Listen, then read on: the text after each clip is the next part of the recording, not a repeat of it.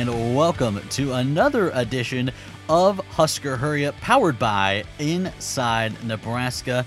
And welcome to Husker Hurry Up, your guide to news, analysis, and other tidbits as we get you caught up and prepared for everything that's going on in Nebraska athletics. I am your host, Geoff Exstrom, staff writer for Inside Nebraska, and we are back for this Friday, July 7th edition of Husker Hurry Up. But now we're back in the work week, we're back to the grind, and the news does not stop. So let's get right into it.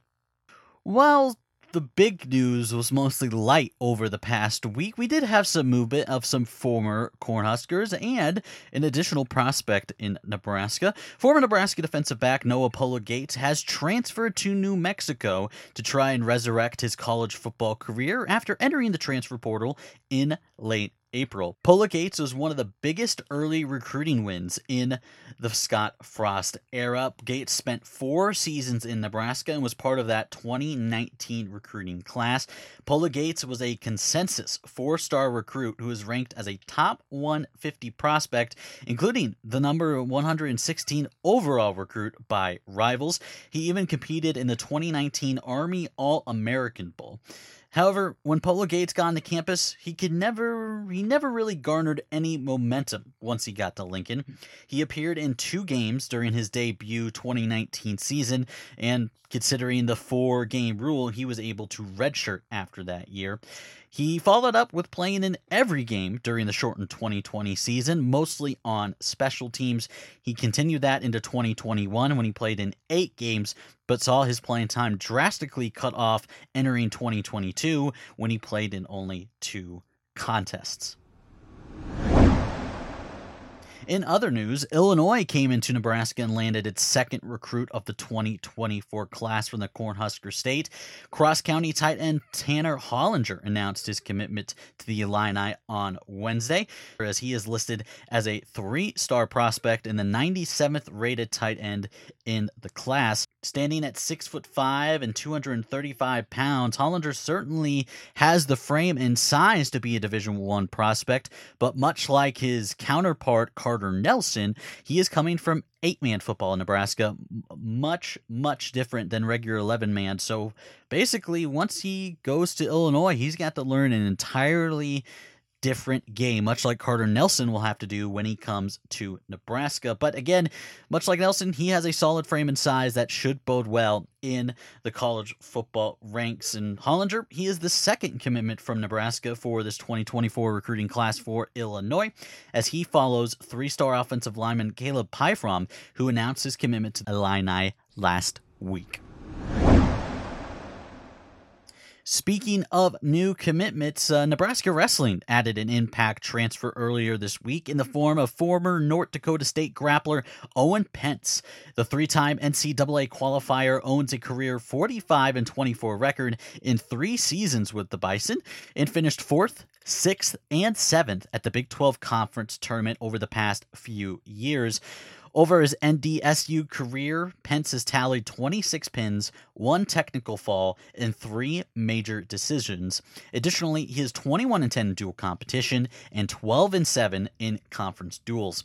Heralding from Morgan, Utah, Pence was a two time Utah State champion at 182 pounds and was a junior national freestyle runner up at 170 pounds.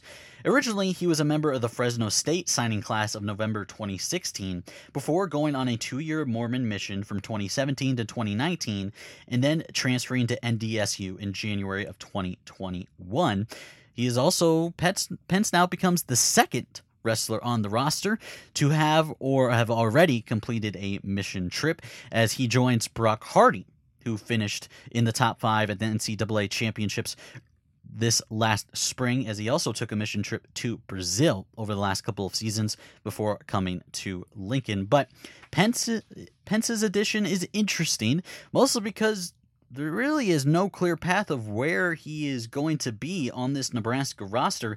Silas Allred broke out last year at 197 pounds, and that's where Pence is listed at. So I think the ideal situation is if head coach Mark Manning and his staff can bump Pence up to that heavyweight position that's mostly been a black hole for the Cornhuskers for the past couple of seasons. That position has really held them down. And so maybe they try to get Allred or Pence to bump up to that heavyweight spot and just create more depth and balance throughout that lineup. Additionally, within the Husker Wrestling program, Husker wrestler and Omaha native Antrell Taylor is currently competing at the 2023 U20 Pan American Championships in Santiago, Chile. From July 6th through the 8th, Taylor will compete in the men's freestyle event that takes place on the last day of competition, which is on July 8th. Taylor was the Huskers 2022 2023 Redshirt of the Year as he finished the season with a 5 and 3 record overall, while finishing second at the U20 freestyle division at the 2023 US Open. And as always, to finish out the show, we have our Inside Nebraska Spotlight to preview the upcoming features, analysis, and other pieces that is coming to you via the Inside Nebraska staff. Our fearless leader and publisher, Zach Carpenter, released his weekly mailbag. Plus, Zach also continued Nebraska's three question opponent preview series with Wisconsin that also released this morning as well. Senior recruiting analyst Greg Smith came back from Atlanta to dissect the hectic month of June for Nebraska football.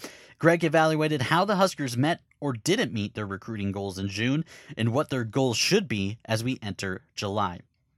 Lead football writer Steve Marik teamed up with former Husker linebacker Jay Foreman for another episode of Black Shirt Breakdown, as each of them broke down the film of new running back commit Kawaan Lacy in the 2024 recruiting class. Plus, Steve had a chance to talk with another transfer in the form of Iowa Western CC quarterback Luke Longvall.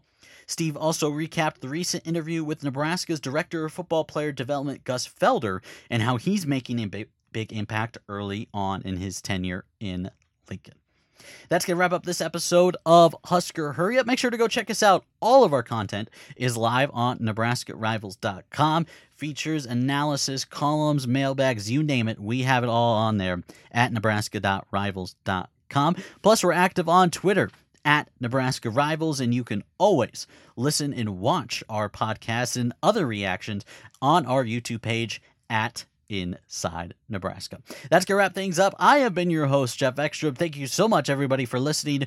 Well, don't worry, we'll be back on Monday just to recap all the news that's happening over this weekend.